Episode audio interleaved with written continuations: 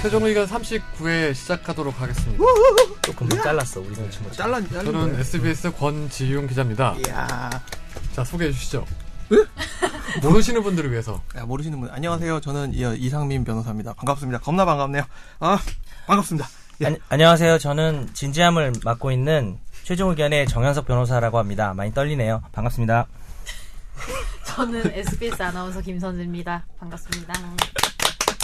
어, 이승훈 반가웠구나. PD는 뭐 잠깐 좀 일이 있어가지고요. 조금 있다가 오도록 올 아프시대요. 겁니다. 그렇죠. 한 5분 내로 네, 몸이 좀 안 좋아가지고. 한 5분 내로 올 것 같습니다 네. 그 정현석 변호사님 얼굴이 되게 좋아지신 것 같아요. 아, 아니. 피부과 갔다 오셨어요?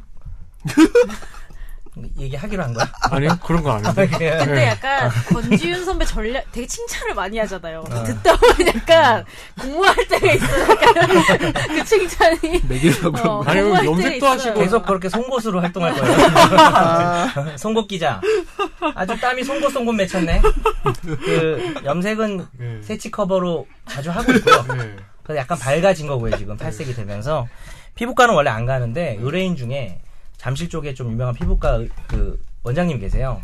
분명히 저는 법률 상담하러 갔는데 네. 네. 갑자기 내가 피부 상담을 하고 있더라고요. 어, 그분이 이게 음. 좋은가 봐요. 그래가지고 갑자기 수술대 위에 앉아서 뭘 한 건 아니고 네. 그 레이저 있죠 레이저. 음, 근데 울긋불긋하네요. 정말 사실은 5, 6년 전에 한 번 해봤어요. 음. 그때는 그때도 그때도 정말 자꾸 왜 변명을 하는지 모르겠는데 결혼식 지인 축가를 한번 해줬다가 돈을 안 받고 피부과 근무하시는 분이라서 약간 호갱 같은데. 그냥 아니 지난 공짜로 시간에 얘기했던. 공짜로 그- 했는데 지난 시간에 얘기했다. 그런데 요번에 어쨌든 해봤는데 소감은 너무 아프더라고요. 근데 변호사님 기본적으로 피부가 좋으시잖아요. 어 좋은데. 근데 그거 마취하면 안 아픈데? 아니요 그 마취를 했거든요. 마취하니까 이게 얼얼하더라고요. 근데 이게 딱 한 번 받고 이제 뭐 안 받을 것 같긴 한데 너무 아프더라고요. 그래가지고 음. 저는 모르겠어요. 얼굴 통증을 특별히 못 참는 그런 사람도 있나요? 어쨌든 야 이- 이걸 하는 분들 대단하다라는 음. 생각이 들었어요. 레이저 무슨 레이저인지 이름은 제가 잘 모르겠고 네. 아직 그래서 얼굴이 좀 뻘겋습니다. 아, 어, 그래도 잘생겨주신 것 같아요. 예. 공허하죠. 공허하죠. 아, 아, 되게 진심을 공허해. 다하는데. 리액션을 어떻게 했지 모르겠어. 네? 아니 되게 그러니까. 이렇게 카톡방에서도 이렇게 가끔 리액션 하실 때 보면은 아. 되게 90년대. 좋은데 좋은데 약간 좋은데. 공부할 음, 네. 아니 네. 근데 때가 김선재 있잖아요. 아나운서가 더 이모티콘 쓰라 해서 이제 쓰 이모티콘도 쓰잖아요. 이모티콘 쓰면 예쁜 여자친구 생긴다니까 쓰는 음. 거예요. 혹시 그 공허함을 그래서 좀 채워주고 싶은 음. 생각이 드는 건가요? 소리세요? 러브라인을 그냥 억지로 부르는데 자, 잘 안 어울리네요. 아, 우리 청취자 사연이 왔은, 왔는데요. 우리 김선재 아나운서가 청취자 사연을 소개. 댓글 예 네, 댓글이죠. 예. 댓글로 갱차나요 님께서 괜찮아요. 그러니까 지난주 호갱에서 계속 이어지는 거예요. 괜찮아요. 어 이거 아니네. 예 그거 말고 제가 다른 거를 예, 저장해왔네요. 삼겹살집. 삼겹살집. 잠시만 기다려 보세요. 네. 네. 이상민 변호사님은 옷이 되게 예쁘시네요. 아 예. 이거는 본인이 사신 장모님한테 거예요? 혼났대요. 지압돼지. 아 근데 그 만지는 부위가 가슴 아니 쪽이라. 이거는 본인이 사신 거예요? 당신 승가를 왜 내가 예, 아니 저희 형수님이 사주신 거예요? 아니요, 저 제가 삽니다. 아. 이딴 옷을 사주겠습니까? 예. 이건 뭐니 네, 댓글이 잘 너무 알아요. 많아가지고 예. 저 저희 이거 너무 카톡방에 이건 올려놨는데. 이건 뭐니를 잡아야죠. 기다려 보세요. 저 예. 기다린 동안 댓글 하나 네, 읽어도 돼요? 예, 읽어보시죠. 관리할 나이조 30대면 아싸. 아, 지금 저한테 한 건가요? 아니면. 어 이런 아싸? 거죠. 저 제가 피부 관리했는데 관리할 나이조 30대면 이런 거죠. 아. 무심하게 내 얘기인 것처럼. 변호사님 30대 아니셨어요? 아, 죄송합니다. 아직 멀었나요? 어, 네. 진짜, 아, 근데 진짜 제가 없어요. 카톡으로, 카톡으로 아, 찾아보시죠. 예. 청취자 사연이요? 이분이 예, 아니라. 네. 제가 이걸로. 아니요 해드릴게요. 이렇게 하면 돼요. 여기 앨범에서 우리가 되게 이상한 걸 많이 주고 가잖아요. 네. 예, 지금 예 갤럭시 S7 시연을 보고 계십니다. 갱럭시. 갱럭시. 휘트니스 클럽 운영 중인데 1층에 고깃집이 새로 들어오고 건물 전체가 고기 냄새로 그득해서 오는 회원마다 클레임 걸고 실제 매출도 반토막이 났는데 해결 방법이 있나요? 감물주님 통해서 이야기해서 닥트 시설 이번 주에 새로 설치하는 것 같던데 어째 날이 갈수록 더 심해져요. 매출 반토막 나서 손가락 빠는데 손가락에서 갈비 맛이 나요. 손가락에서 갈비 맛이 난다고요? 얼굴 안 붉히고 해결 정확히 읽어주세요. 네. 해결 방법 있나요? 승훈이 형의 법보다 가까운 생활형 해결 방법 조언 좀 부탁드려요. 아. 네. 승훈이 형은 생활형 해결하다 지금 다리 다쳐가지고. 예. 네, 일단 요지가 이거예요. 저기, 그, 헬스장을 운영하고 있는데, 보니까, 예. 문맥상에 보니까 뒤늦게 예. 음. 삼겹살집이 생겼어요. 고깃집이 생겨서, 운동하시는 분들이 이제 고기 냄새를 맡으면서 운동하게 되는데, 이게 사실 저도 예전에 다녔던 헬스장 밑에 치킨집이 있었어요. 있어요. 대학생 근데 때. 훈련은 잘 될 것 같은데요. 먹고 네. 싶은 걸 야, 참고. 저는 그래서 끝나 먹었어요. 그렇죠. 그래요. 그래, 아, 그래. 이런 좋은 경우도 있네요. 음. 이거 이럴 경우에는 어떻게 할 수 네. 있을까요? 옛날에 운동할 때, 예. 아, 300kcal 지금 빠졌다 이러면, 아, 이제 빠지는구나 이렇게 생각했잖아요. 지금은 빠지면, 야, 그만큼 먹을 수 있다. 어. 먹으려고 운동하는 사람도 많아요. 그렇죠. 김선재 아나운서 요즘 운동 열심히 하잖아요. 그죠 열심히 하죠. 저기 피트니스 클럽 근처에 무슨 고깃집 이런 아 거 없어요? 저희는 공사 새로 사무실이 바뀌는데 공사한다고 음. 그 공사하시는 분들이 이제 뭐 담배도 피우고 막 먼지도 엄청 날리고 이러는 거예요. 네. 근데 뭐 곧 끝난다고 하긴 하는데 짜증나지. 음흠. 네, 좀 짜증나더라고. 왜냐 운동 하, 건강해지러 가는데 되게 건강 나빠진 이분이고 공사 다 음. 망했으면 좋겠다. 그럼 고깃집은 없고요? 고깃집은 음. 없어요. 아, 홍대 좋았어요. 공사 홍대 다 망하다. 한복판에 있긴 한데 고깃집은 없어. 요 방금 저기 하이개그 치셨는데. 아니요, 지나갑시다. 뭐 아무- 뭐라고 예, 해서 그냥 갈게요. 법률적 공사가 다 망했으면 좋겠다고 그랬는데. 아, 그 일단 대답해 주세요. 예. 법적인 의견을 주시죠. 예. 어떤 식으로 대응할 수 있을까요, 이거는? 예, 요즘에 저. 안 여기 그래도- 잡아주세요. 여기로 예. 말하세요. 아유, 찡이네요, 알다요. 찡. 예, 찡이 박혀 있죠. 그러니까 고- 요즘에 주상복합 많이 생기면서 이런 분쟁이 진짜 심심치 않게 발생을 하고 있거든요. 왜냐하면 이제 위에는 사람 사는 데고 밑에는 1층, 2층에는 고깃집이나 특히 곱창집, 뭐 저 양념갈비 팔거나 이러면 이제 냄새 올라오고 닭들 시설이 제대로 안 돼 있으면은 이제 방향에 따라 가지고 그대로 냄새가 올라오는 경우가 잦은데 어, 예전에 저희가 층간소음 관련해서 한번 이야기를 한 적이 있었죠. 네, 그렇죠. 예, 그때 어디 가라고 했는지 혹시 기억나십니까? 층간소음 분쟁이 생기면 분쟁조정센터인가? 그렇죠. 예. 예, 시에서 운영하는 분쟁조정센터도 있고 찌르는구나, 환경 그렇게. 분쟁조정위원회라는 이야기를 한 적이 있어요. 음. 이 사연도 거기를 가시는 게 사실 제일 빠릅니다. 그럼 거기서 해줄 수 있는 일이 뭐예요? 거기 삼겹살집을 나가라고 할 수 있는 거예요? 조정을 하죠.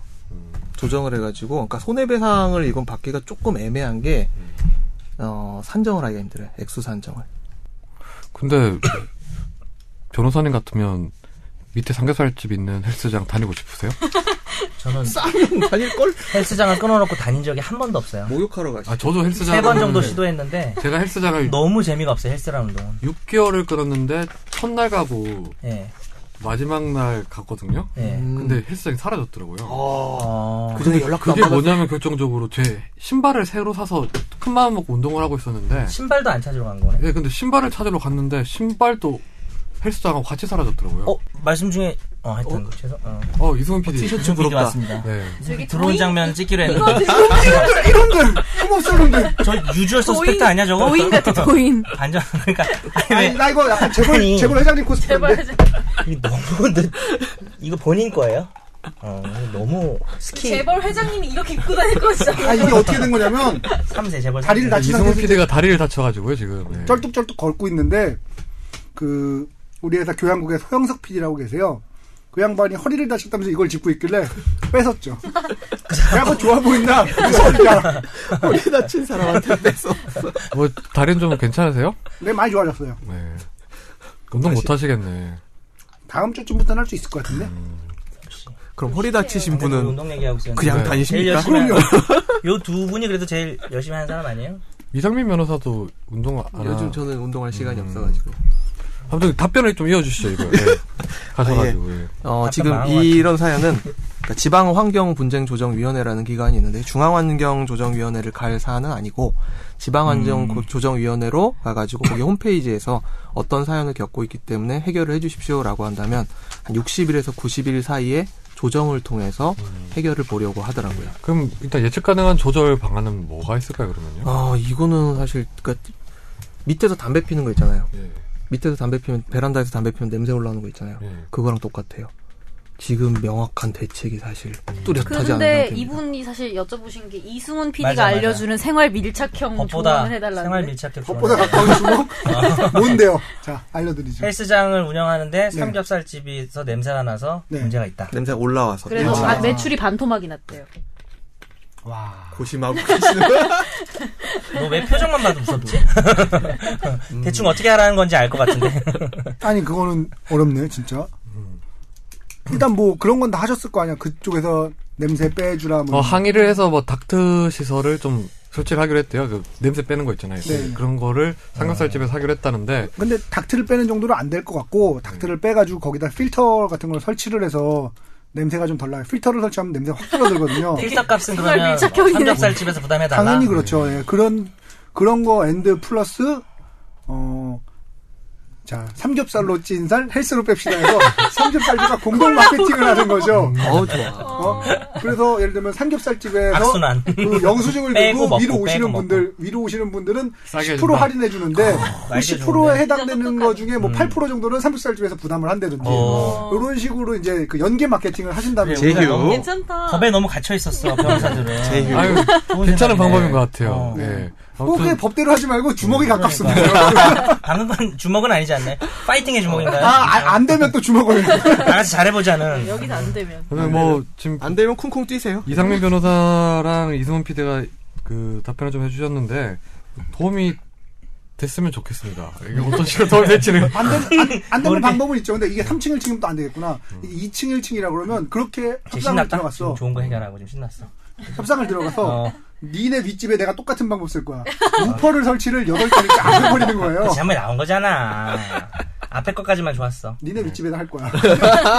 근데 이게 이분이 누가 먼저 입점을 했는지 안 나와 있죠. 근데 이게 그렇죠. 그것도 사실 중요한데 맥락을 보니까 먼저 그 헬스장이 먼저 헬스장이 있었던 생기고 거예요. 이제 네, 네, 삼겹살집이 그렇죠. 나중에 생긴 사실은 것 같아요. 건물주도 문제가 있는 거예요. 그러니까 요 그렇죠. 영업상 지장을 예. 상가 건물이고 영업상 지장을 줄 수 있으면 새로 그런 게 들어왔을 때 건물주도 같이 협의를 해야 될 것 근데 같긴 그런 하네요. 경우는 생각이 어렵죠, 사실. 근데 통상 계약서에 보면 음. 동종업종 같은 걸 잘 그쵸. 만들어 놓게 하지 이런 것까지는 잘 안 돼 있지 않나요? 그쵸. 그렇죠? 이거는 음. 그 건물주가 생각하기는 좀 어려운 부분인 것 같아요. 그러니까 이런까지 생각하실 수 있는 이제 건물주분이면 정말 좋겠지만 이거는 생각이 어렵고 나는 그런까지 생각하는 건물주가 되고 싶어요. 네, 건물주가 되고 싶은 게 아니고 그냥 그런 건물주가 거니까. 되고 싶다. 그런 거 생각은 하거든. 건물주가 안 돼.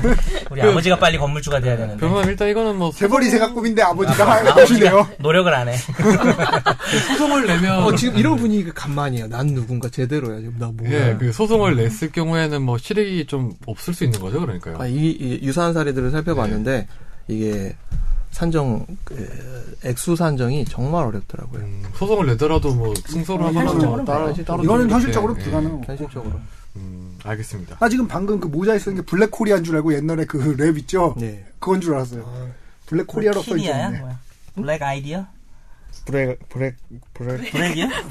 브렉 아이디. 블랙퍼스트는 어, 드시고 올렸나요? 이분 어, 좋아. 블랙퍼스트 먹을 분이네. 블랙퍼스트. 하시죠. 다음 퀴즈. 아니, 네. 뭐 패션 피플 같은 얘기. 네.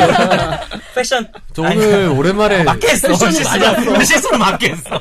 정혜석 변호사님이 날로 먹는 법상식을 준비하셨잖아요. 예, 뭐 화재 판결에 밀려서 그동안. 아, 한 세 달 만에 준비하신 거죠?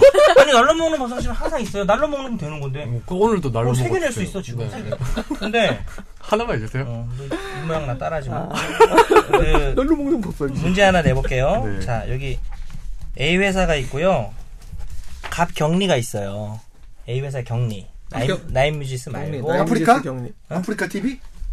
그거랑 관련이 있지. 근데 이 격리가 좀 경리가 다르게 낼 거예요, 문제를. 이 격리의 아버지예요. 부라고 쓰신 거. 아버지에게 얘가 안 그려줘서 말로 해도 충분 하나 들을 것 같은데요? 조금 뭐 이렇게 있어 보인다. 변화를 주는 아, 예, 예, 그러시죠. 예. 눈치가 없니?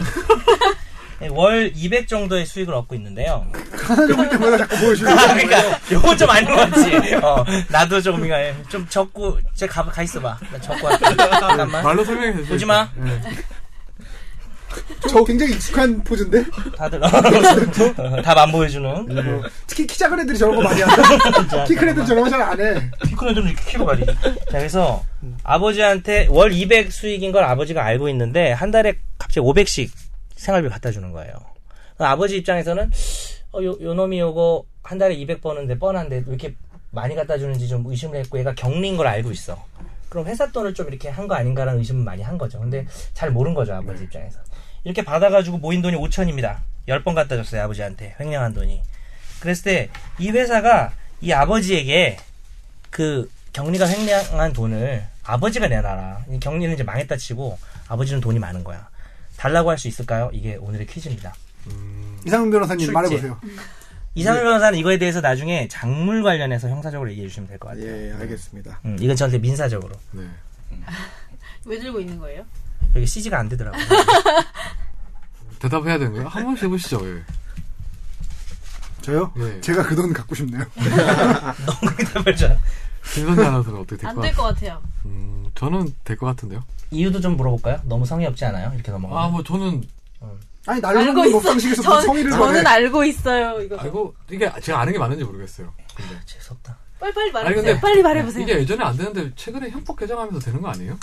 아 지금 저 민법 물어봤는데요. 돈을 반환하려고 하면 그러니까 이게- 처벌이 아니라 예, 그러니까 기본적으로 추징을 할 때 그걸 생각해 보면 최근에 법이 바뀌어서 옛날에 뭐 배임이랑 횡령이 제 3자가 거기까지 가는 얘기는 거기까지 아니에요. 가는 얘기는 거기- 처벌을 못 했는데 최근에 법이 바뀌어서 추징이 되는 걸 보니 그런 연장선에 보면 연장선 그거 상에서 보면 되지 않을까 싶어요. 당연히. 음. 제 3자 선입 피해자는 아닌 것 같고 일단 돈을 주고 산 게 아니니까 뭐 음. 일단 근데 자기 네. 딸이 이게 실제 있었던 사건이에요. 자기 딸이 갖다 주니까 생활비라고 우리가 뭐 의심을 전혀 안 한 거나 의심을 했죠. 얘가 200버는데 격리고 이거 돈 만지니까 근데 확신은 못 한 거죠. 뭐 알았다고 볼 수는 없어요. 이런 상황에서 왜 왜 안 될 것 같아요? 우리 아나운서님은 나한테 왜 이런 걸 묻고 있지? 아버지를 떠올리고 아버지 떠오르면서 아빠한테 용돈 드리, 드리십니까? 아, 될 것 같아요, 근데. 아 될 것 같아. 바꿀래. 너 바꿨다 틀리면 되게 나도 진짜 열받는다. 뒷박. 자, 어, 아니, 정답을 아빠한테 몰라요. 돈이 있으면 될 것 같아요. 에? 아빠한테 돈이 있으면 될 것 같고 없으면 안 될 것 같아요.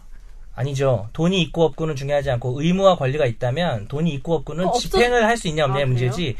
충 청구할 권리가 있고 아버지는 뱉어낼 의무가 있는지 물어본 거예요. 근데 뱉어낼 의무가 이게 지금 손해배상 소송을 내는 게 아니라 어떤 돈을 받을 수 있는지 없는지 여부잖아요, 그렇죠? 훔친 격리 횡령한 사람은 격리잖아요. 네. 아버지는 범죄에 가담하진 않았죠. 근데 이거는 그될것 같, 이거는 음. 민사가 아니라 그냥 지금 법 바뀐 법으로 되는 것 같은데요? 바뀐 아, 법이 법을 자꾸 왜 언, 본- 본인이 바꿨어요? 언제? 아니 그게 최근에 그 횡령하고 배임 관련해서 제 3자를 처벌 못한 데서 법 바꿨거든요. 좀 올해 몇 달 한 달 전인가? 음, 아, 근데 그러니까 제 3자 어, 수익에 모르지. 대해서 이거 끊어 이거 이거 끊어 끊어버려 이 사람이 아, 얘 끊어? 쫓아버려야 돼. 너 그만. 아니 바뀌었어요. 얘가 끊으래. 봤어요. 아, 답을 말씀드리겠습니다, 네, 네. 그러면. 어, 제가 낸 예에서는 달라고 할 가능성이 커요. 받아낼 가능성이 큰데, 어, 이게 판례가 있어요. 음. 오래된 판례고 사실은 횡령한 사람으로부터 돈을 받은 사람이 뭐 야- 가령 아버지가 아니라 이 격리의 채권자가 변제를 받을 수도 있고 생활비를 받은 건 증여를 받은 거겠죠. 이렇게 됐을 때 받은 사람이 저게 횡령한 돈이라는 거에 대해서 알았거나 아니면 모르는 거에 있어서 아주 큰 과실이 있음. 우리 법에서 이제 악이나 중과실이라 그러는데 알았거나 좀 조금만 주의해도 알 수 있었는데 한 경우는 달라고 할 수 있고요. 그냥 약간의 부주의, 그냥 뭐 좀 그건 정말 따져봐야 되는 문제죠. 근데 얘가 뭐 돈을 좀 실제 월급을 아버지가 음. 몰랐다든지 이런 경우는 달라고 할 수 없어요. 그래서 이게 이 아버지의 인식 상태에 따라서 반환 청구가 달라지는 음, 민사적으로 매우 중요한 판례인데 네. 요게 이제 최근에 이제 화재 판결 비슷하게 해서 그 아프리카 별풍선 사건 있잖아요. 아까 네. 이 PD가 얘기한 그 BJ가 음. 그분이 94년 아니 나, 이게 나이 얘기 되나요? 되게 음. 어리시더라고요. 스물 뭐 한 살 두 살인데 남자 BJ한테 회사 돈을 한 4억 5천 정도를 아마 별풍선으로 쌌죠. 1억 5천 아니에요? 4억 5천이요? 아 그게 제가 보니까 4억 5천이다. 1억 5천이라고 볼게요. 네. 아 4억 4천인가 아, 그랬죠. 4억 5천이에요. 그렇죠. 어우, 정말 커요. 그러니까 자기 계좌로 빼온 게 5억 2천. 그래서 이거를 아프리카 TV, 그러니까 쏜 거는 1억 5천일지 모르겠는데 어쨌든 별풍선 구매가 4억 5천이래요. 그러니까 쏜 건 그럴 수도 있겠네. 근데 이 경우에 이제 이분이 처벌 받았어요. 그 얼마 전에 네. 며칠 전에 지금 다른 것도 뭐 관세법 위반도 있고 해가지고 결론적으로 어디 갔냐 몇 년 나왔지 3년 실형 3년 받으셨는데 다른 것까지 해가지고 근데 아마 주로 횡령이 컸죠. 근데 이때 가장 컸던 이슈가 그 BJ한테서 회사가 돈을 받아낼 수 있냐라는 음, 거였는데 BJ는 뱉어낼 의무가 거의 없겠죠. 왜냐하면 익명상에서 보는 사람이고 그 사람의 수입이나 음. 알 수가 없잖아요. 그 횡령한 돈이라는 것은 같이 사는 아버지를 제가 예를 낸 거는 뱉어낼 가능성을 한번 둔 거고 음. 이 경우는 BJ는 그냥 신난 거죠 그냥 전혀 뱉어낼 의무가 없는 거고 근데 이게 제가 아까 그걸 설명해 드린 말씀드렸던 이유가 아, 얘기는 예, 뭐예요? 그, 그 예전에 그 배임 수재 같은 경우에는 네.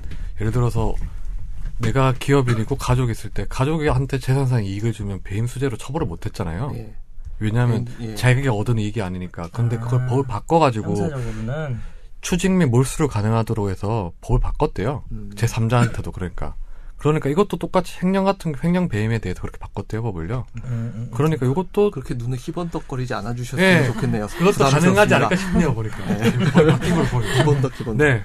우리보다 많이 알아 사실 아니 그게 아니라 그래서 우리가 누른 거야 어떻게 할 거야? 아니 일단 예, 넘어가. 너도 잘 몰랐지 그거. 어 이거 아니 형법은 2006 2016년 1월 6일에 개정이 됐어요. 아 그렇군요. 예.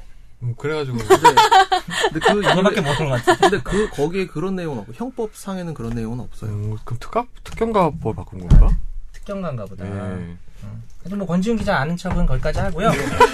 다음 예, 잘났네요. 예. 네. 다음 순서가 화재 아니, 그렇게 판결이에요. 잘난데 변호사하고 기자에. 기자가 요즘 없어서요. 기자가 훨씬 나은 것 같아요. 기자가 훨씬 되게 나은 것 문제의 같아요. 발, 발언을 하시네요. 아, 물론 직업에 네. 귀천은 없습니다만 네, 아무튼 화재 판결 넘어가시죠. 예. 네. 오늘도 손에다 화재 뭐- 판결을 아, 예. 빨리 넘어갑시다. 네. 그 본안을 제가 전혀 모르는 거라 화재 판결도 금방 넘어갑시다. 네. 화재 판결 그 기사 내용을 우리 혹시 이거죠? 이- 이번엔 잘 뽑았어요? 가져. 잘 아, 가져. 그래요? 잘 아. 가져. 아, 의료인 의뢰인 의뢰인. 저희 선생님. 다음 땡 탈락. 제가 할게요. 자잘 들어. 법원. 딴 얘기하면 못해 탈락이야. 어. 의뢰인 짧게 해주세요, 진술거부 짧게. 예. 적용. 바람 틀리면 민변 바로 변호사 나가야지. 징계부요. 법무부의 승소.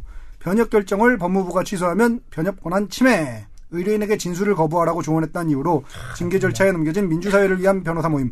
가로 열고 민변 가로 닫고. 소속 변호사들이 행정소송을 내 1심에서 이겼다. 이런 얘기입니다. 아 네. 그래서 어떻게 됐죠? 끝인가요? 그래서 의료인이 나오나요? 그다음 아버지가 의료인이라고 어. 지금. 재판부는 변협 회장이 징계 개시를 하지 않은 것에 검찰이 불복 징계겠죠, 징계가. 오늘 왜 그래? 이게 뭐- 이의 신청을 할 수 있지만 변협 징계위에 징계위 결정에 또다시 불복할 수는 없다고 판단했다. 네, 징계 착수 여부가 아닌 징계 결과에 한정되고 이의 신청을 할 수 있는 사안도 그리고 재판부는 징계를 열지 않기로 한 변협 결정을 법무부가 취소하고 착수할 수 있다면 변협 징계위에 부여된 심의 의결권이 보장되지 않는다고 네. 설명을 했습니다. 요 사, 요게 좀 그 쭉 사건이 이어지는 사건이잖아요. 그렇죠. 예. 네. 요게 이제 결국 사건 개요 뭐 기자님 얘기해 주시죠. 이게 기호가 이제 민변 장경욱 변호사 예, 사건이죠. 네. 장경욱 변호사가 뭐 그 국가보안법 사건을 많이 했었잖아요. 갑자기 캐릭터 설명을 하고. 그분이 키는 어떻게 되나요? 키가 좀 작으세요. 네.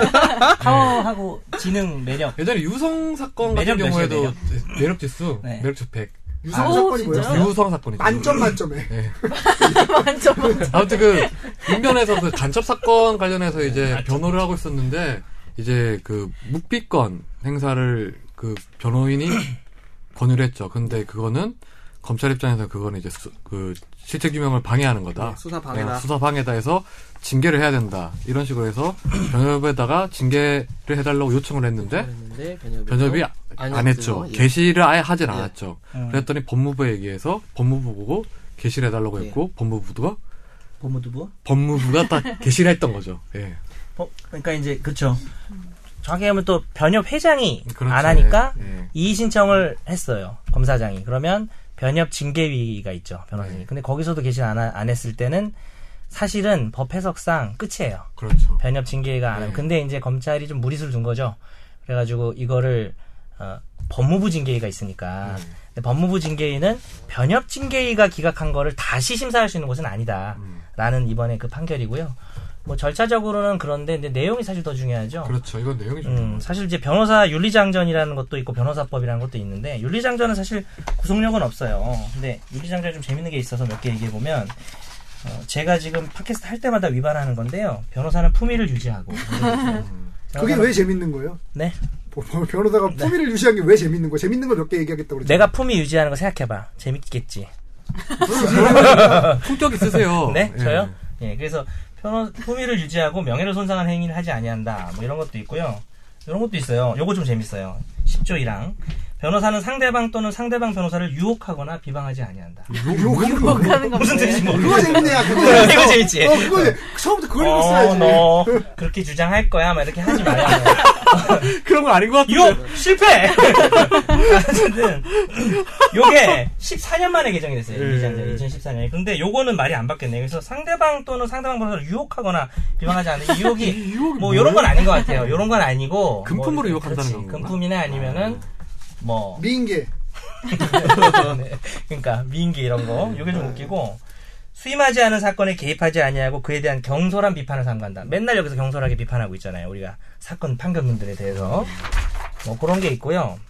요거죠. 의뢰인의 범죄 행위에 협조하지 않아야 되는 거죠. 위법 행위나 범죄 행위. 그래서 그- 그거와 관련해서 변호사법 24조가 품위 유지 의무, 품위 손상행위를 하면 안 된다는 게 있고 직무 수행에 있어서 진실을 은폐하거나 네. 거짓 진술을 해서는 안 된다. 똑같은 얘기가 윤준리 장전에도 진실을 왜곡하는 허위 짓을 하지 않았는데 요게 참 사실은 이슈죠. 여러분 좀 얘기해보고 싶은 게 짧게라도 변호사가 뭐 형사 사건 같은 경우에 뭐 자기 의뢰인하고 얘기를 하다가 범죄 사실을 알게 됐는데 그걸 일단 뭐 자기가 고발할 의무까지는 없는 거고 당연히 고발하면 그게 오히려 변호 그게 변호사법 위반인데 위반이죠, 예. 뭐, 아, 이거 진술 거부하십시오. 네. 이 내용. 하는 수준에서부터, 아, 이거는 아니라고 해라. 맞지만, 변호사한테는 사실대로 얘기하는 경우가 많잖아요. 네. 요즘 뭐 변호사한테도 거짓말하는 분들 되게 많은데, 사실대로 말했는데, 아, 그거는 좀 실형 나올 것 같은데, 그건 아니라고 해라. 라고 말하는 게 과연 가능한가? 그렇게 하는 걸 우리가 어떻게 볼 것인가는 조금 사실 생각해볼 만한 문제라는 거죠. 그러니까 이 문제를 떠나서, 사실 이 문제만 놓고 보면, 뭐 맘대로 우리가 맘 놓고 검찰 욕할 수 있죠. 왜냐하면 이게 그 미- 그 김인숙 변호사 같은 경우는 민변 아저 세월호 집회 때 하이힐 던진 여성이 이제 그 네. 특수고무 집행방해 치상으로 조사받는 과정에서 한 걸 가지고 이제 검찰이 좀 밑보인 게 있어서 검찰이 무리수를 그렇죠. 비판할 수 있는데 사실 상황은 바뀔 수 있는 거예요. 피의자가 재벌 뭐 회장일 수도 성범죄자일 있고, 수도 예. 있고 재벌 회장일 수도 있고 살인범일 수도 있단 말이죠. 근데 그거를 그냥 동일한 조건으로 놓고 변호사가 과연 이렇게 어디까지 얘기를 해도 되는가에 대해서 얘기를 하고 싶. 근데 그 어. 변호사님 말씀 잘하셨는데 이게 좀 이 잘했어요. 검찰의 징계가 좀 약간 무서웠던 게 기본적으로 이상민 변호사님이 더 잘하시겠지만 대기업 회장 사건 같은 경우에 뭐 뇌물 공여 같은 경우에는 공여자의 시, 시효는 다 끝난 것만 진술하고 예. 그 받은 사람만 하는 거는 거의 관례적으로 계속 하고 있잖아요 예, 그렇게 예 그게 사실 비판할 변호사가, 것이냐 이거죠. 예. 비판할 것이냐 아니냐라는 거죠. 근데 변호사 그 변호사의 어떤 그 역할을 어느 정도까지 봐야 되느냐 문제 아닐까요 그거는 변호사를 별로 좋은 사람으로 생각하지 않는 평소 권 기자. 아니 저거 그러게. 아니 그건 아니에요 그런 건 아닌데 사실 우리를 좋은 사람으로 예, 생각합니까? 피고인한테 피고인이 의지할 수 있는 사람은 변호사 한 명뿐이 없잖아요. 음, 그건 맞죠. 예, 그렇다면 피고인의 이익을 최우선할 수밖에 없는 건 맞는 변호사가 것 같아요. 여러 짓 할 수도 있잖아요. 아 그러니까 피고인 입장에서는 변호사 한 명만 의지할 수밖에 없는 상황인 건 맞는 것 같아요. 그게 재벌 회장이든 있네. 예, 재벌 회장이든 뭐 일반 절도 절도범이든 간에 그렇다면 피고인의 이익을 위해서 하는 게 가장 변호사의 본연의 역할 아닌가 싶어요 저는요. 어, 자기가 발제도 하고 결론도 다 내고. 아니 제 그러면 너 혼자 해. 당신 아니 혼자 하네. 제제 아프리카 개인적인 방송을. 제 개인적인 아니요. 그렇다는 거예요. 예. 1인 생각 방송. 좋았습니다. 근데 이거 이거 메모해 가지고 와가지고 지금 얘기한 네. 거예요. 메멘토. 김선재 아나운서 어떻게 생각하시는데요? 너 댓글 보고 있었지. 죄송해요. 페이스북에 무슨 얘기하고 있었죠? 자기 예쁘다는 댓글 찾고 있었어. 그 지금 그럼 어떻게 변호사업계에서는 주로 어떻게 이루어지고 있는 거예요 그러면요? 변호사 이장 변호사님 좀 얘기해 봐 주세요. 네. 응, 너무 그러니까 그 잘못된 이야기를 뭐 종용한다거나 사실 이런 경우는 드물어요. 왜냐하면 변호사들이 아, 겁이 많고 그래도 계속 교육을 받아오고 이러는 과정에서 야, 법을 위반하는 경우까지 하지 말아야 되는 거에 대해 되게, 미- 미- 되게 민감한 부분들이 있거든요. 네. 그렇기 때문에 그렇게까지 어, 거짓을 종용한다든지 가짜 증거를 만들어내 작출을 해낸다든지 이런 경우는 사실 거의 없다고 저는 말씀을 드리고 싶네요. 예. 그러니까 자기한테 불리한 거를 얘기를 하지 않는 거는 그거는 피고인의 고유한 권리예요. 피의자 피고인의 고유한 권리이고 그리고 하나의 사실관계가 꼭 한 사람 다른 사람한테 똑같이 보이는 건 아니거든요. 그러니까 주사위로 따지면은 한 사- 어떤 사람 입장에서 봤을 때는 1, 2, 3일 수도 있는 것이고 이쪽 사람 입장에서 봤을 때는 4, 5, 6 음. 연체일 수도 있는 것인데 그렇죠. 예. 이쪽 부분에 나한테 불리한 것을 4, 5, 6을 보여주는 방향으로 강조를 하자. 이럴 수는 있죠. 그런데 그걸 가지고, 아, 이거는 주사위가 아니라 삼각형입니다. 이런 식으로 하는 경우는 없다고 봐요. 음. 정말 없나요? 없어요. 저 두 분께 여쭤보고 싶은 거 있어요. 그 변호사 생활하면서 피고인들이 이제 변호를 한 경우에 거짓말을 하는 경우에 말하자면 사건이 망한 경우 있어요.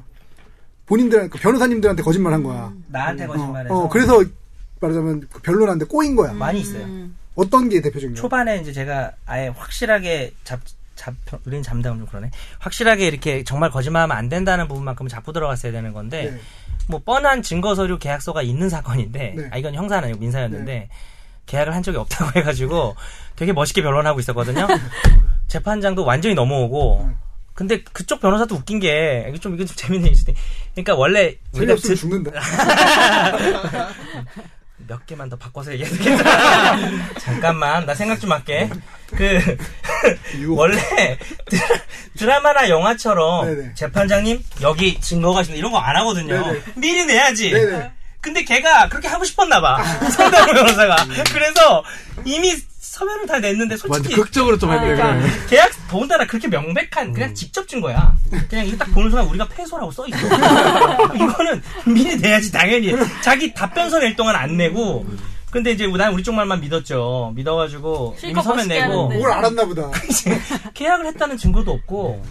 어, 하는 것입니다. 딱 이렇게 나도 약간 그때 필 받았나 봐. 네. 음. 약간 평소보다 드라마처럼 했어요. 음. 제가 합니다. 딱 돌아서 나오는데 재판사님 뭐갑 을제 1호증을 제출하겠습니다. 증거 하나도 안 내다가 음. 딱 저기 뭐지? 뭔지 프로젝트 네. 처분 문서가 촥. 계약을 했네. 했네, 했어. 도장을 아, 정확하게 찍었더라고요. 그래서 내가 그때 되게 웃겼어요. 우리 옆에 앉아 있잖아. 딱 보는 순간 어떻게 된 거야? 정말면서 영화에서 보는 거잖아.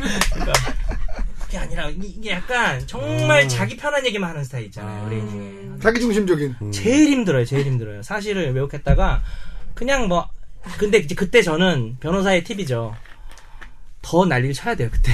안 그러면 이런 분들이 또 자기가 언제 그랬냐는 듯이 음. 졌다고 또 저한테 뭐라 그래요. 음. 그러니까 지금 본인이 얘기 안 한 옆에 붙어서 가장 중요한 증거가 나와서 저는 이건 어쩔 수 없습니다라고 재판적으로 말해버렸어요. 하도 저 너무 놀라가지고 음. 사실 끝나고 얘기도 되는데 음. 되게 모양 빠지게 음. 발을 뺀 거지 재판 중에 음. 이건 제가 어쩔 수 없습니다 해가지고 예정된 패소.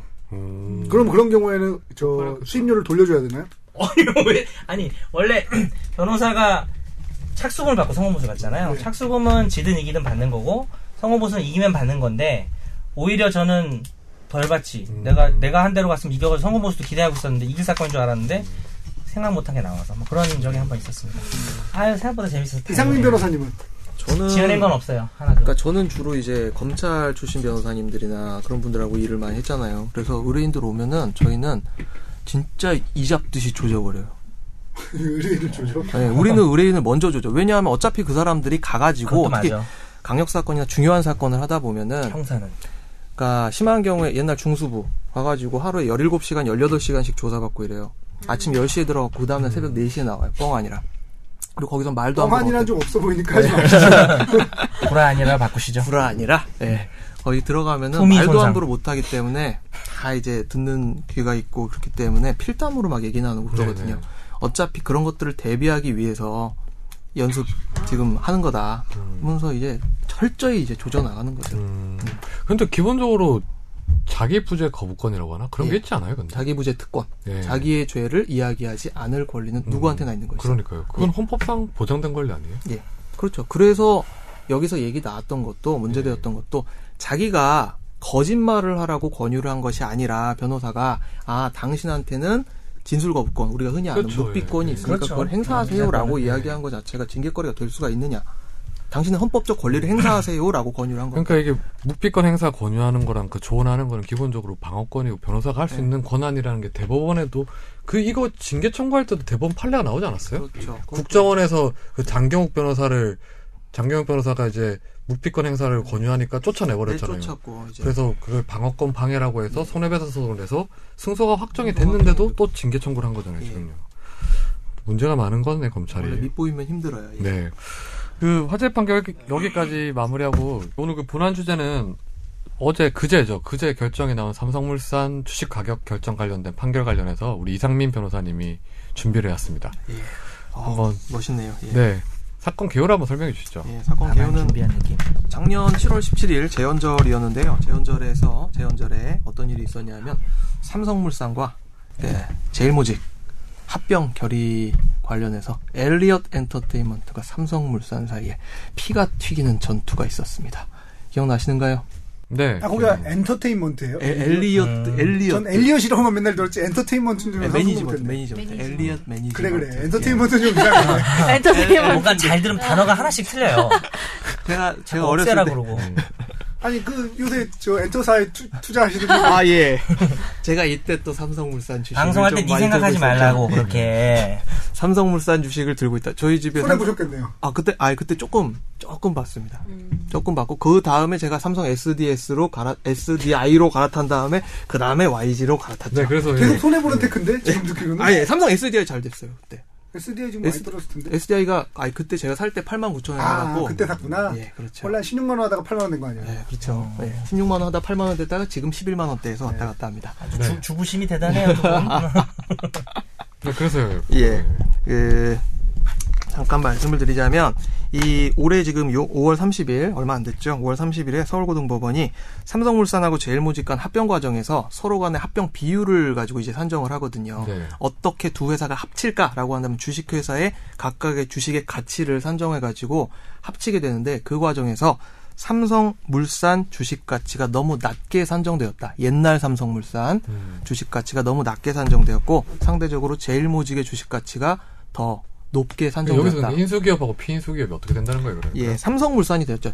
이제 합쳐져서 삼성물산이 되는데 신삼성물산이 네. 되었고 옛날 구삼성물산과 제일모직이 합쳐져서 삼성물산이 된 겁니다. 음. 근데 주식 가격 결정이 원래 예. 회사에서 이제 하면 그 주주 추정해서 결정을 하는 그런 과정으로 되는 거예요, 음, 그러면? 네. 예, 주주총회 이제 결의 보통주 게- 보통주를 갖고 있는 사람들 쫄쫄쫄쫄 모이게 해가지고 거기서 예. 3분의 2 이상 결의를 얻게 되면 음. 거기서 이제 오케이 사인하고 합병이란 건 왜냐면 너무 너무 큰 거기 때문에 네네.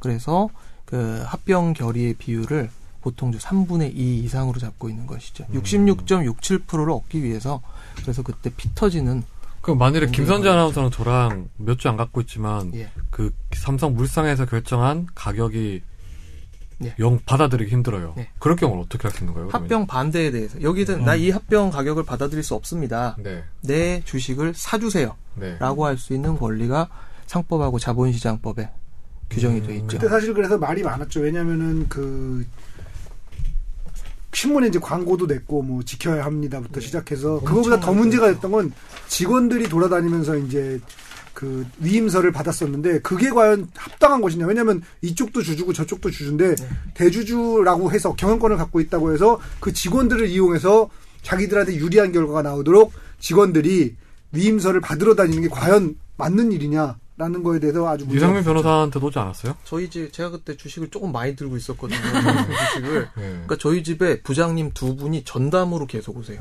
음, 얼마나 들고 있었어요? 한 몇 억 들고 있었죠. 어. 예. 삼성 물산 주식을요. 몇 억 들고 있었어요. 부자였구나. 음. 형. 형, 나 진짜 몰랐어, 형. 막 들고 있었어 이렇게. 예. 아, 그러니까 집에 상민이 형. 하지 마. 형 잘생겼어. 지난번에 형이 밥 산다고 그러길래 나는 또 아유, 어린 놈이면 밥을 사야 되는데 아니구나, 형. 앞으로 내가 안 그럴게. 보였지. 어린 형. 네, 선배는 모든 게 돈이에요, 지금? 그럼요. 아니, 내가 맨날 그런 얘기하잖아. 삼국지에서 왜 유비가 관우보다 나이가 어린데도 형이냐. 돈 많아서요? 딱, 당연하지. 아 그래서 어떻게 하셨어요, 변호사님? 그때 아니 저희가 집에 없는 시점에 네. 계속 찾아오셔가지고 계속 이제 동의서 써달라고 위임장에 동의서 진구한다고 좀 음. 네. 해달라고 진짜 읍소를 하셨거든요. 네. 저희 그때 뭐 장모님 안에 계시고 이러신데 네. 정말 그렇게 빌어 거의 빌다시피 해가지고 근데 제가 없으니까 뭐라고 할 수 네. 음. 없으니까 저는 그냥 그걸 냅두고 있었죠. 근데 계속 삼성물산 쪽에서 뭘 보내와요. 이 합병인 너무나 정당하고 제일모직과 합병해가지고 시너지 효과가 엄청날 것이다. 음. 음. 60조대 기업으로 우리는 3배 이상 뭐 일어날 것이고 그런 식으로 계속 뭔가를 보내왔죠. 제가 합병에 찬성해달라는 그런 거죠? 네. 그 최종적으로 어떻게 하셨어요, 변호사님? 최종적으로 가만히 있었습니다. 아 그럼 그 원래 갖고 있던 주식은 어떻게 되는 거예요, 그러면 삼성물산 주식은요? 삼성물산 주식은 새로운 삼성물산 주식으로 바뀌는 거죠. 음. 그러니까 1대 비율로. 0.35, 네. 0.35로 그러니까 그 합병에 최종 반대하는 사람은 주식을 그냥 파, 네. 예. 그 삼성물산에 파는 거죠. 예, 그러니까. 정한 가격에 파는데 네. 그 산정 가격이 그 당시에 57,234원이었거든요. 예. 구 삼성 주식, 음, 삼성물산 주식. 그러니까 이 합병에 반대하면서 주식을 예. 사달라고 한 주주들이 음. 이렇게 소송을 냈던 거죠. 그러니까 그렇죠. 이거는요. 예. 그 삼성물산에서 자기가 사들이 금액을 정했는데 예. 그 금액이 너무 낮다. 현저하게 너무 낮다. 예. 예. 그 법원의 판단은 어땠어요, 그러면요? 법원의 판단이 1심에서는 이제 주식 매수 청구 가격 57,234원에 대해서 정당하다고 결론을 내렸는데 항소심에서 5월 30일 날 예, 판단된 항소심에서는 아니다. 2014년 12월 18일자 시장 가격을 기준으로 봐야 되고 이때 기준으로 봤을 때는 한 만 원 정도 9,368원 9,600원 정도죠? 예, 9,368원이 네. 증가한 66,602원이 적당한 가격이다. 음, 즉 음. 그 이유는 니네가 이 그, 삼성물산하고 이 제일모직 주가가 왔다 갔다 한 추이를 보아하니까 이게 미심쩍다. 그렇죠. 네. 네. 라는 이야기가 거기 아주 많이 써 있습니다. 근데 이거 판결문을 보니까 예. 결, 결정문이죠. 결정문을 보니까 오, 판사가 거의 작정하고 쓴 것 같더라고. 아, 보니까. 예, 열심히 쓰셨네요. 예. 되게 뭐 훌륭한 판결인 것 같은 결정인 것 같은데 예. 일단 이게 가격 산정이 잘못됐다고 한 주된 근거가 뭐였죠? 그러니까요. 예. 그러니까 처음에 제일모직과 삼성물산의 합병 비율이 0.35 대 1이었어요. 그러니까 뭐냐 좀 하면 쉽게 설명을 해 예. 주시죠. 제일모직 주 한 주대 한 주를 갖고 있으면 합병 비율이 삼성물산 주식이 이제 한 세 주 정도 음. 한 주대 세 주. 음. 그러니까 예를 따지 예로 따지면은 우리 집이 한 1억 갖고 있다 쳤을 때 저 집이 한 3억 갖고 있으면 1대 3 비율로 네, 합치자라고 네. 하면 이렇게 수긍을 할 수 있는데 근데 그 당시에 양 회사의 자본을 비교를 해 보면 삼성물산이 자본이 13.7조 원이고요. 제일모직이 자본 총계가 5.3조 원이었어요. 어, 그러니까 완전 많이 네. 2.6배 정도. 오히려 삼성물산이 물그저 몸집도 크고 네, 그렇죠. 뭐, 그리고 영업이익도 삼성물산이 제일모직의 3배. 세 배. 그렇죠. 라고 하니까 이쪽 집이 누가 봐도 잘 살고 이익도 많이 나고 그러는데 오히려 반대로 이쪽이 이쪽보다 3분의 1 가격밖에 안 된다라고 이야기를 하니까 거기에서 많이 문제가 발생을 하기 시작을 했던 음. 그 거죠. 이해관계 주체가 다양하잖아요. 이해관계 예. 주체를 몇 분을 설명해 주셔야 될 것 같은데 뭐 엘리엇도 그렇고 일성신약도 그렇고 예. 그 부분을 설명을 좀 해주세요. 그러니까 지금 이, 그, 판결을 신청한 사람은, 이 결정을 신청한 사람은 일성신약 주식회사하고 옛날 엘리엇, 엔- 엘리엇 네. 매니지먼트 등 소액 주주들이 주가 되었는데, 이 사람들 중에 엘리엇은 나중에 빠졌어요. 그렇죠. 예, 2016년 2월 달에 빠져나갔고, 이 신청을 취하고 빠져나갔는데, 이 당시에 문제가 되었던 제일 큰 이유는 실질적으로 이 합병이 이재용 회장의 삼성에 대한 지배권. 지배권을 네. 확실히 하기 위한 최종 테크다. 음. 최종 도장을 찍기 위한 것이다. 라고 했기 때문에 오히려 그렇게 되면 이 당시에 이재용 회장이 갖고 있던 지분은 상당수가 제일모직 지분이었단 말이에요. 제일 모직이 사실 구 에버랜드죠. 그렇죠. 네. 에버랜드 전환사채 뭐 CB 관련된 사건 뭐 2002년도 2004년도 그러니까 굉장히 16억으로 삼성전자를 사는 그렇죠. 네. 예. 그러니까 그 돈이 뻥튀기 뻥튀기 뻥튀기 돼가지고 결국 이 16억이란 종잣돈을 가지고 삼성을 내가 먹었다라고 하는 마지막 그 티테크의 달인. 네. 근데 예. 정확하게 얘기하면 45억으로 이제 156조 원의 삼성의 지배를 거를 가지게 됐다 뭐 이렇게 얘기를 하죠. 그때 그렇죠. 처음에 받았던 돈 60억이고 뭐 양도세 빼고 45억 이렇게 했었으니까. 예. 예. 그런데 그 이게 예. 여기서 이제 또 주목해야 될 주체 중에 하나가 이제 일성신약이라는 회사인데요. 일성신약이라는 회사는 이제 제약회사지만 실제적으로 그 회사가 가지고 있는 주식들의 가치가 시가총액을 넘어서는 약간 그 거기 일성신약이 이제 회장 회장 뭐 하여튼 거 거기 이제 되게 투자의 달인이라고 알려진 그리고 일성신약도 사실은 네. 소액주주 문제가 있었어요. 왜냐하면 시가총액이 가지고 있는 보유 주식의 액면가보다 그러니까 액면가라는 건 이제 시가보다도 적으니까 그것 때문에 이제 소액주주 운동을 벌이기도 했는데 어쨌든 일성신약 회사가 가지고 있는 주식들이 굉장히 많은데 그 중에 하나가 이제 삼성물산이었던 거죠. 그래서 삼성물산인데 2% 정도인가를 아마 갖고 있었을 거예요. 예. 삼성물산은. 그러다 보니까 이게 말하자면 천억이 되느냐, 천오백억이 되느냐에 따라 일성신약의 그런 말하자면 회사의 가치가 크게 달라지기 그렇죠. 때문에 그쪽에서 나름대로 투자를 굉장히 잘하는 회사고 음. 지분도 많이 갖고 있고 하니까 말하자면 사빠 단단히 동여매고 담배들 듬배들 수밖에 없었던 거예요. 그러니까 다른 회사 같으면 이런 식의 주체들이 없었다고 한다면 문제가 안 됐을 수도 있는데 일성신약 같은 회사가 있었기 때문에 이 문제가 이제 더 크게 불거지게 됐다. 음. 그렇게 볼 수가 있는 거죠. 예, 일선 신약은 참고로 2.11%를 들고 있었다고 네. 합니다. 아까 뭐 말씀하시다 말았는데 그 법원에서 이렇게 이 가격 산정이 잘못됐다는 근거로 예. 몇 가지를 들었는데 대표적인 게 이제 그 삼성물산의 가격 산정이 기본적으로 좀 주주를 위한 게 아니라 예. 그 이건희 일가를 위해서 좀 가격 왜곡을 한 거 아니냐라는 이런 식으로 이제 결정문에 써 있던데 예. 그 근거로 삼은 게 뭐예요, 그러니까? 근거로 삼은 게 첫째로 아까 제가 말씀을 조금 드리다가 말았는데 제일모직 주식회사의 지분을 그러니까 이제 구삼성물산 주식회사의 지분을 이씨 일가가 갖고 있는 건 총 네. 1.41%에 불과했어요. 이건희 회장님이 1.41%를 들고 계셨는데 제일모직 주식회사는 이재용 회장이 23.24% 거의 4분의 1 가까이를 들고 있었고 나머지 이건희 회장 그리고 이부진 이서연 회장 등등이 각각 뭐 7.75%씩 아니, 뭐 그리고 가족이 다 3.4%씩 회장이야. 가족이 다 회장이죠. 예. 그러니까. 가족이 다 회장. 그래서 결국 제일모직의 주가를 띄우고 음. 삼성물산의 주가를 낮게 산정을 하는 것이 이 합병에 있어서는 이씨 일가한테 가장 큰 도움이 되거든요. 그러니까 싸게 삼성물산을 먹을 수 있게 하려면 음. 그렇죠.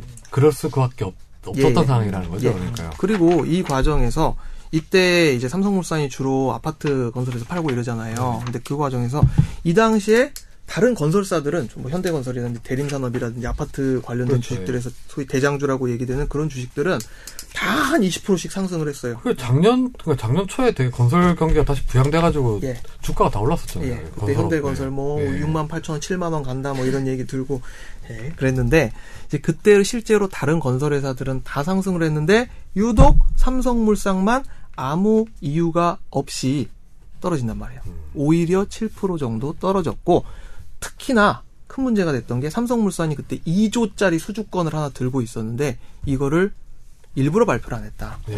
했다라고 하는 문제가 그렇죠. 발생을 공시를 합니다. 되게 늦게 했죠. 그 공시를 사업 되게 늦게 수주란 했다. 거를. 지연 예. 공시. 예. 네, 지원 공시 문제가 이제 생겨가지고 일부러 니네가 호재를 왜 발표를 안 하느냐. 음. 호재는 발표를 하고 싶어서 난린데. 호전에 MOU만 맺어도 바로 발표하잖아요. 그렇죠. 원래. 예. 네. 그런데 이제 그런 계약서까지 파- 받아놓고서는. 예. 부분- 왜 거기에 대해서 안 했냐. 그러니까 아예 돈 들어오기 전까지 뭐 하는 게 아니다. 뭐 이런 식으로 이제 이야기를 했는데 그거는 사실 예, 상관수 몇에 비춰봤을 때 썩 납득이 가는 주장은 아니었기 때문에 예.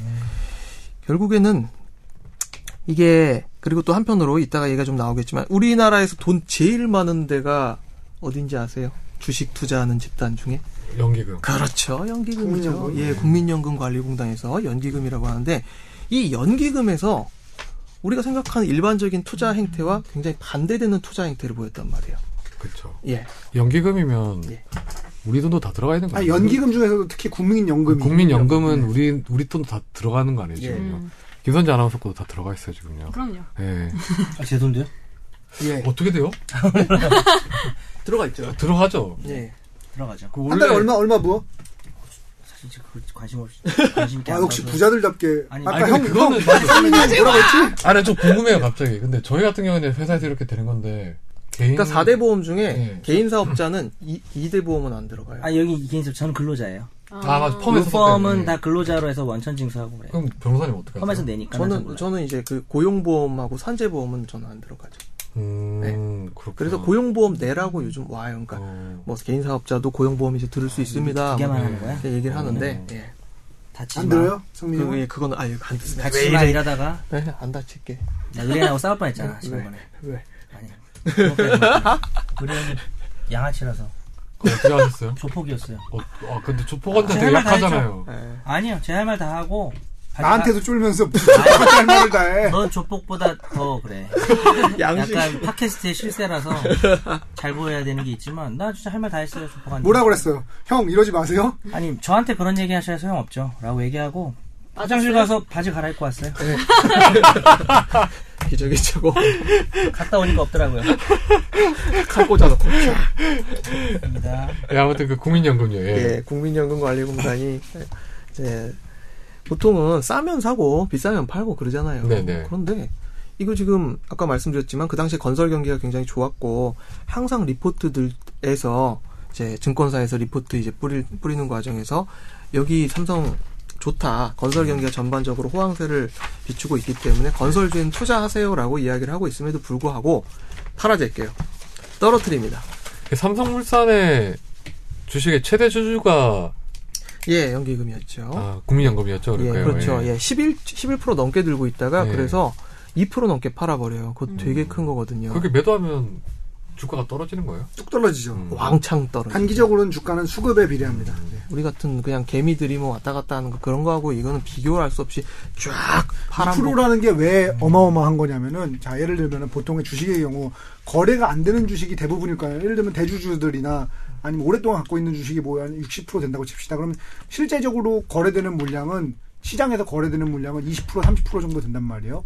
그럼 20% 30% 되는 것 중에 단기간에 2%가 물량이 나온다고 치면은 엄청난 물량이죠. 그렇죠. 네. 한 번에 그, 그 주식이 엄청 시장으로 나온 거잖아요. 예. 그럼 그러니까 당연히 그런- 예, 가격이 요- 떨어져. 여담이긴 한데 그런 주식들 진짜 시장에 풀려 나오는 주식이 얼마 안 되는 주식들이 있거든요. 네. 그거는 작전주로 굉장히 많이 쓰입니다. 예를 들어서 코데즈 컴바인 지금 음. 코데즈 컴바인이 보호 예수가 많이 걸려 있어 갖고 시장에 돌아다니는 주식이 얼마 안 돼서 코데즈 어, 컴바인이 뭐 55. 그 속옷 만드는 주식은 모르지만 그건 알지. 네, 코데즈 컴바인이 시가총액 코스닥 시가총액 원래 잘 2위까지 알았어요? 갔어요. 예전에 되게 유행해서 많이 샀던 것 좀 같아요. 유행했어요. 음. 약간 아주 비싼 옷은 아니에요. 근데 네, 이제 그냥. 코데지 컴바인의 경우에 문제가 됐던 게 뭐냐면은 영업이익도 제대로 안 나고 이제 뭐 말하자면 상장 폐지가 돼도 이상하지 않은 회사인데 갑자기 주가가 폭등을 시작을 합니다. 그래서 2만 원에서 11만 원까지. 아무도 이유를 알 수가 없는 건데. 어. 이게 도대체 어떻게 된 걸까? 근데 그냥 그나마 추정하는 것은 이제 거래량이 너무 적다 보니까 조금만 희소성 때문에 그런 저도 거예요? 예. 조금만 돈 들여도 음. 주가 팍팍 띄울 수 있거든. 그래서 국민연금에서 그 삼성물산 주식을 갑자기 2%나 매각하면서 가격이 떨어졌다. 네, 팔았다. 그건 네. 좋다 쳐요. 그러면 근데 제일모직 주식을 사기 시작합니다. 음. 제일모직 주식을 사들여서 네. 5%를 넘게 매집을 했어요. 네. 2% 팔고 5% 매집하고. 그럼 이거는 당연히 떨어지고 이건 뜨거든요. 네. 엄청나게 뜨죠. 그게 딱 삼성이 원하는 대로 돼준 거네요. 그러니까요. 그렇죠. 예. 예. 그러니까 이게 뭔가 이상하단 말이에요. 예. 너무 이상해. 그리고 한편으로 뭐 삼성에서 이게 이 당시에 문제가 되니까 자사주는 자기 그러니까 회사가 자기 주식 갖고 있을 수 있는데 예. 그 자기 주식은 이런 표결을 할 때는 의결권에 안 들어가거든요. 음. 안 들어가는데 요거를 KCC 우호주주한테 팔아버려요. 그러니까 백기사. 그러니까 요약하면 이제 삼성 물산이 법인 명의로 자기 주식 을 갖고 있는 예. 그거는 이제 의결권 행사에 권한을 할 수- 할수 예. 없는 미칠 수 없으니까 그거를 타인에게 팔아서 예, 타인을 자기 우군으로 끌어들이면 그러면 자기 원하는 대로 도장을 그렇죠. 찍을 예. 수 있으니까 예. 근데 왜 하필 KCC였대요? KCC가 뭐 KCC 그거- 그 일가 쪽이에요? 어떻게 되는 거예요? KCC? 지금 뭐지? 모르겠어요. 근데 우호 뭐하는 우호 데지? 지분이라고 그 당시부터 알려져 무슨 있었어요. 화학인가? KCC 는 현대산업개발 뭐 이런 관련 장판 현대중. 장판내라고 네. 하죠. 장판 맞지. 샤시. 어, 맞다네 풍화.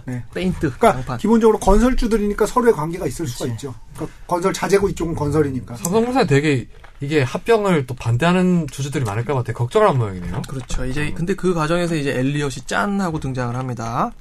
아, 5월 26일에 작년 5월 26일에 합병한다라고 발표가 나왔는데 6월 4일에 6월 4일에 엘리엇이 야 나는 삼성물산 구우 삼성물산 지분 7%를 넘게 갖고 있어. 7.12%를 내가 갖고 있어. 그래서 너네 지금 이 합병에 대해서 나는 동의할 수 없어. 그래서 이 바로 5일 후에 6월 9일에 주주총회에서 합병 결의안을 처리하면 안 돼라고 하는 가처분을 서울중앙지방법원에 내게 되죠. 야, 네, 그리고 결국 요점을 얘기하면 그게 기각이 됐죠? 기한이 됐죠. 네. 예. 결국 이제 그래서 삼성의 손을 들어주었다라고 네. 하는 이야기가 나왔죠. 그럼 결국 이 결정이 어쩌면 그 엘리엇이 냈던 가처분과 좀 맞- 반대되는 성향의 어떤 결정문이라 볼 수 있겠네요. 그러니까. 그렇죠. 지금 예. 이번에 나온 판결하고는 반대되는 성향의 오늘 좀 범죄. 얘기가 어려운데요. 어, 댓글 참여 뭐 그런 거 할 필요는 없겠죠. 댓글이 좀 적은데요. 네. 뭐 몇 개만 김철규님이 너무 열심히 읽어가지고 예, 해가지고 네, 네. 정현석 변호사님 가져가서 판결문 읽으심. 국민, 국민연금 쓰레기네. 눈썰미가 좋으시죠. 김선재 아나님 꿀피부시네요. 일성신약 사야 하는 건가요? 뭐 이렇게 나왔어요. 그리고 뭐 답할 게 있나요? 김성신이 김선재 아나운서 꿀피부는 사실입니다. 감사합니다. 네. 이제 주식 같은 경우에 주식 얘기를 좀 하자면 주식으로 이행시 어때요? 하세요. 예. 할까요? 해봐. 주식 이행시 재미 예, 아니 없으면 안 돼, 안 돼. 우리 근데 모르지. 야, 우리 이 옷 상주자. 없어, 옷 없어요. 옷 아니 없어요. 나 먹어 줄게. 재밌잖아요. 아니, 저, 옷, 야, 요런 정도는 해야 사람들이 먹을 참여하지 거 않을까요? 진짜 네. 주실 수 있는 지금 거예요? 댓글이 너무 없어요. 주식 얘기 시작하고요. 어, 그래요? 주식은 밥이다 이런 거라도 해야 돼요. 우리 지금 쌀이 주식이다. 우리는 아열대성 기후를 가지고 있고. 메가스터디 주식 어때요? 물론 저는 저희는 메가 MD, 네. 메가 로이였습니다. 어차피 거기잖아. 아니요 별로 좀 내가 분리돼 있어요. 내가 MD로 그 자회사 MD야. 거 같은데? 내가 MD는 지금 저 주가가 좀 상- 올랐죠. 상장하지 않았나요? 예, 작- 상장해서 주가가 좀 올- 올랐습니다. 올해 뭐, 넘어올 때. 네. 자회사인가요? 메가 MD가 메가 메가 스터디에? 예, 특수 관계. 아 특수관계인가요? 네. 전 그런 것도 모르고 다녔네요. 누가 들으면 내가 수강생인 줄 알겠네. 예. 형이 잘하면은 주가가 뜰 거야. 더. 아, 아, 내가 잘하면. 그래서 이행시 해요? 재미없 하- 억지로 하지 말까요? 그냥 뭐, 하지 마시죠, 오늘은. 하지 말까요? 네. 아 웃길 것 같아. 주식을 댓글 해볼까요, 너무 없어. 그러면요? 네. 예, 다시 여기 좀 되게 유식하신 분 몇 분만 댓글 달고 있어요. 예. 엑스라지와 라지 네, 남아 있습니다. 그 주식으로 이행시를 적어서 주식이나 삼성. 올- 주식이나 사- 주식으로 말하시죠. 주식으로 주식으로, 하죠, 주식으로. 이행시를 적어서 댓글을 달아주시면 재미 위주로. 네. 네. 저희가 끝날 무렵에 선발을 해서 두 분을 선발을 해서요. 예. 어 저희가 닉네임을 불러드릴 테니 저희 파이널 골뱅이 sbsco.kr로 주소를 보내주시면 저희가 선물을 드리겠습니다. 마지막에 지난번에- 주소 안내 다시 한번 하고. 네네 아, 나, 나온 김에 지난번에 먹은컵 한다는 분 혹시 메일 안 보냈죠?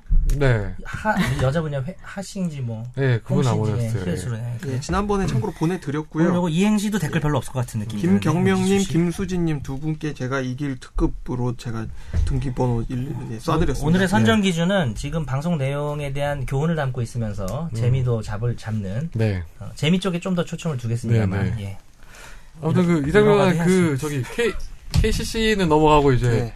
그 결국 이번 결정에서 국민연금과 그 주식 가격 결정 예. 이거를 재판부에서 어떤 식으로 판단한 거죠? 그러니까. 예, 재판부에서는 주식, 국민연금의 주식 매도가, 그러니까 삼성물산 주식, 옛날 삼성물산 주식을 판 행위가 정당한 투자 판단에 근거한 것인지가 좀 의문이다. 그러한 의심을 나는 배제할 수 없다라고 음. 이야기를 했는데 이제 결국 이 합병에 있어가지고 그 과정에서 그 국민연금관리공단도 표를 던지는 사람이잖아요. 네. 큰 이제 그렇죠. 얼마 어마어마한 네. 주식을 들고 있는 사람인데 이 거의 국민- 최대 주주 아니에요? 최대 주주 맞습니다.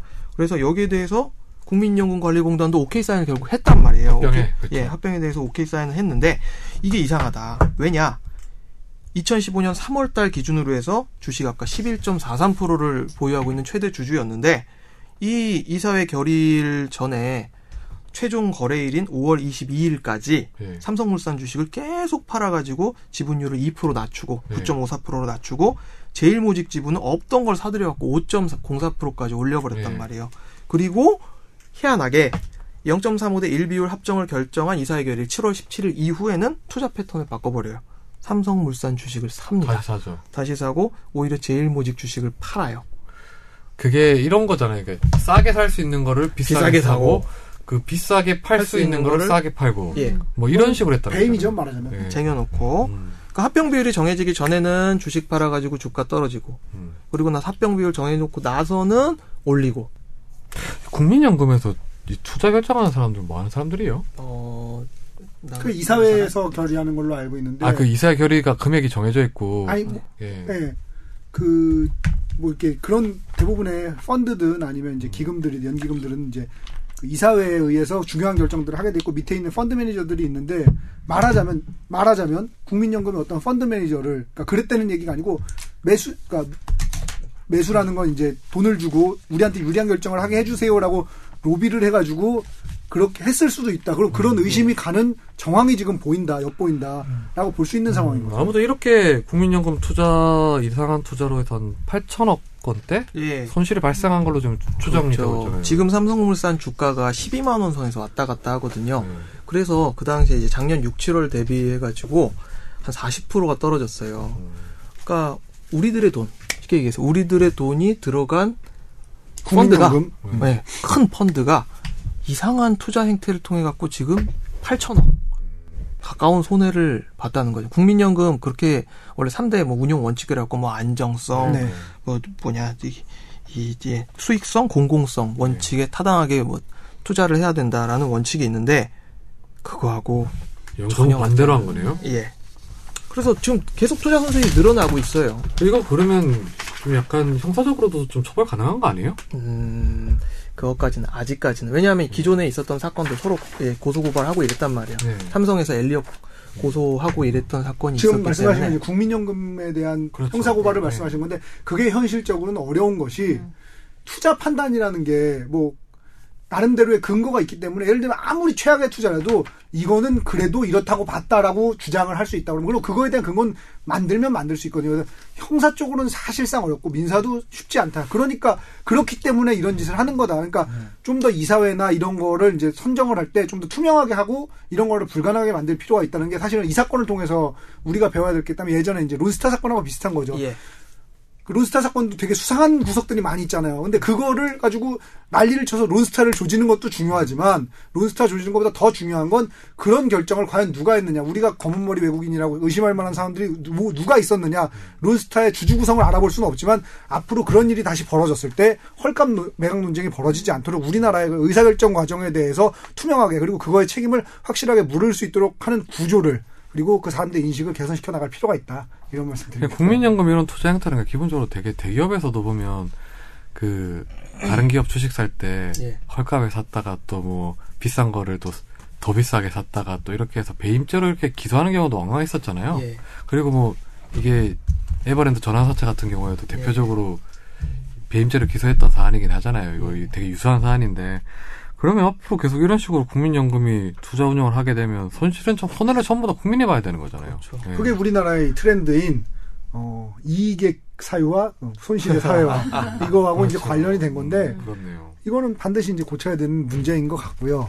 되게 심각한 문제라고 생각합니다. 국민연금 같은 경우는 굉장히 그러니까 우리나라 전 국민의 미래가 걸려 있다고 그러니까요. 해도 예. 뭐 과언이 아닌 일인데 이런 식으로 운영되는 거는 굉장히 곤란하죠. 그러니까 이게 되게 이런 구조가 될 수밖에 없는 게 이사회 이사회 결정이라든지 뭐 이런 그 개개인 펀드 매니저들의 그런 그 이해관계와 이 우리 국민들의 이해관계가 크게 다른데 국민들은 굉장히 숫자가 많고 그 사람들은 소수다 보니까 예를 들면은 회사 입장에서는 우리한테 유리하게 해주세요 하고 이 사람한테 좀 큰 돈 띄워주고 자기 이익을 받아요. 근데 이 사람 입장에서는 어차피 펀드 운용해서 돈을 번다고 해서 그 사람한테 이익이 되는 건 아니거든요. 그러니까 그런 그 결정 과정 자체가 그렇게 될 수밖에 없기 때문에 이 결정 과정 자체가 말하자면 어떤 칸막이가 지어질 수 있도록 만들 필요가 있다라는 얘기 드리고 싶어요. 근데 이번 사건 통해서 보면 음. 또 두 가지가 있는 것 같아요. 뭐 국민연금을 뭐 첫 번째로 한다면 이제 삼성의 어떤 똑같은 행태, 네. 반복된 행태가 아닌가 싶어요. 예전에 그 네, 에버랜드를 이재용 부회장에게 넘겼을 때도 보면 아, 예. 되게 비슷한 흡사한 방법이잖아요. 근데 그 예전까지 네. 예. 사람들이 시비라는 거 자체를 잘 예. 몰랐거든요. 저는- BWCB를 몰랐었잖아요. 예, BWCB 뭐 이런 건 몰랐는데 그때 이후로 야, CB란 게 뭐냐, 전환사채란 게 있구나. 음. 그, 그것도 이제 그 얼마 전에 이제 본 글인데 결국 탈세를 하는 쪽과 그 탈세를 잡으려는 쪽에 있어서는 탈세를 하려는 쪽이 유리할 수밖에 없는 싸움이기는 해요. 그거를 왜냐하면 여기는 100만 가지 구멍이 있는데 저쪽에서 한 구멍만 뚫으면 되거든. 그러니까 그 100만 가지 구멍을 하나하나씩 막아가는 과정이 탈세를 막는 과정인 거고 그걸 뚫는 과정이 탈세를 하는 과정이라 기본적으로 탈세를 하는 사람이 유리할 수밖에 없지만 그걸 하나하나 막아가는 것이 그리고 사회적 논의를 거쳐서 이런- 이제는 그 CBBW 이런 거 이제 불가능해진 거에 가까운 상황이거든요. 그러니까 그런 걸 하나하나 막아가는 상황이다. 그리고 우리나라 아직 이제 그런 거를 시스템을 정비하는 아직 우리나라가 완전히 갖춰진 나라가 아니기 때문에 그런 걸 갖춰가는 과정이다. 이런 관점에서 봐야 되는 것 같습니다. 네, 뭐이 댓글 한번 볼까요? 이제 주식 어? 그거. 음. 주식 별로 참여자가 많지는 않고요. 네. 제가 뭐 평소 좋아하는 분들이 좀 많이 달아주시긴 했는데 솔직히 말해서 뭐 이렇게 예를 들어서 저- 제가 하나 이행시 해보 저보다 재미없으면 제가 주식을 한번 해볼까요? 주 하지 말까요? 주? 일단 이, 분들거 먼저 읽어봅시다. 어, 잠깐만. 아까 내가. 김철 너 읽어보세요, 유 네, 여러분. 선생님이네. 김철규님은 3은 왜 했어? 주. 아, 를 유 선생님이 하셨네요. 주 주권은 국민으로부터 나오는데 식 식탁에서 먹을 것만 생각하는 게 한숨 나온다. 하, 자조적이네요. 예. 어. 또 김철규님 김철규님 하셨네요. 수상자가 없을 수도 있어요, 네. 여러분. 주 주식 조작하는 삼성 그걸 돈 이거 돕는 국민연금 진짜 씩씩상하다. 떨어져 있어요, 아, 댓글이. 진짜 식식사하다. 진짜 식상하다. 음, 이거 괜찮은데요? 이 두 개 중엔 뒤에 게 나은가요? 네. 김철규님께. 김재현님도 올려놨는데요. 김재현님 뭐예요? 주가가 식품 식품이다. 필수 경제. 경제도구 인더퓨처. 네. 예, 잘 알겠고요. 네, 요거는 잘 알겠습니다. 그, 그 굳이 드린다면 제가 하나 해볼게요. 네. 본인이 아, 받으려고요? 즉석입니다. 아니 그러니까 이제 듣고 여러분이 내 거보다 이게 더 나면 제가 문을 띄워드릴게요. 네. 요걸 드리고 저도 진짜 생각 안 했어요. 주. 교훈을 담아야 되죠. 제가 주. 주작도 이런 주작이 없다. 어떻게 하는 짓이 늘 똑같냐. 긴데. 원래 길어요. 식. 식스 센스급 반전을 기대한 내가 바본가. 자, 이분 드릴까요, 그냥? 여기 네네. 그 상민이 형 해봐요. 재미도 어. 없고 감동도 없고. 상민이 형 시켜봐. 감동 잡으려고 했는데, 마. 내가 장군아, 감동 잡는 그럼. 것 자체가 재밌지 않아? 따고 참자. 상민이 형 주! 따고. 아무거나 해. 주! 아무 말에 주저 그냥 거리면 돼. 주접 떨지 말자. 네. 어, 좋아. 식! 네. 식, 식상할 수 있으니 에이. 야, 하지 마, 아니, 하지 마. 아, 형 괜찮아. 형 빵빵 터져. 아, 빵빵 터지네. 이번엔 노예 자식. 아, 자, 아무튼 오늘 이두 분을 그러면 유 선생님하고 아, 두 분을, 한 예, 명을. 김철규님이 두 유 네. 분께 선생님이라면 힘이 유 선생님이신가요? 혹시? 그, 네. 그러실 것 같아요. 이 두 분은 저희 메일 주소로 예. 본인의 사는 곳과 이름을 그러니까 왠지 네, 유 연락처를 선생님 절대 안 밝힐 것 같아요. 예, 유 선생이 김선재라는 썰이 있어요, 지금. 맨날 김선재는 사랑입니다, 이래가지고. 네. 근데 두 분이 두 분께서는 류 선생님하고 김철균 두 분께서는 저희 아, 메일 주소로. 예, 예. 엑스라지와 솔직히, 라지. 솔직히 네. 오늘 이렇게 아주 재밌진 않았고 네. 또 참여자도 적어서 그러나 이 두 분은 저희 팟캐스트의 네. 정말 팬덤이잖아요. 근데 두 분께서는 그냥 그 팬덤. 옷 사이즈가 라지랑 명이 엑스라지 어려워요. 두 개뿐이 이. 없는데요. 예. 팬덤. 그 둘 중에서 하나 적어가지고 둘 중에 더 주- 크신 분이 그냥 예. 엑스라지 가시는 걸로 누가 주소 큰지 예. 주소랑 같이 연락처랑 해서 보내주십시오. 예. 예. 라지하고 엑스라지 남아 있으니까요. 네. 네, 말씀 주십시오. 예. 김선장에서 마지막으로 우리 메일 주소랑 예, 알려주시죠. 네, 저희 최종 의견 메일 주소는 final final 골뱅이 sbs.co.kr입니다. 네. 오늘 방송이 아주 진중한 분위기에서 이루어졌는데 앞으로도 아닌가요? 그러니까 제가 대단히 진짜- 제가 뭘 드립도 뭘 알아야 친다는 생각이 들었어요. 조금이라도 알면 드립을 치는데 네. 왠지 쳤다가 무식하다는 소리 들을까봐 자제하게 되는. 예. 오늘 그 시청해주시고 청취해주신 분들 감사드리고 다음 주에 찾아뵙겠습니다. 오늘 최종 의견 여기서 마치겠습니다. 감사합니다. 네.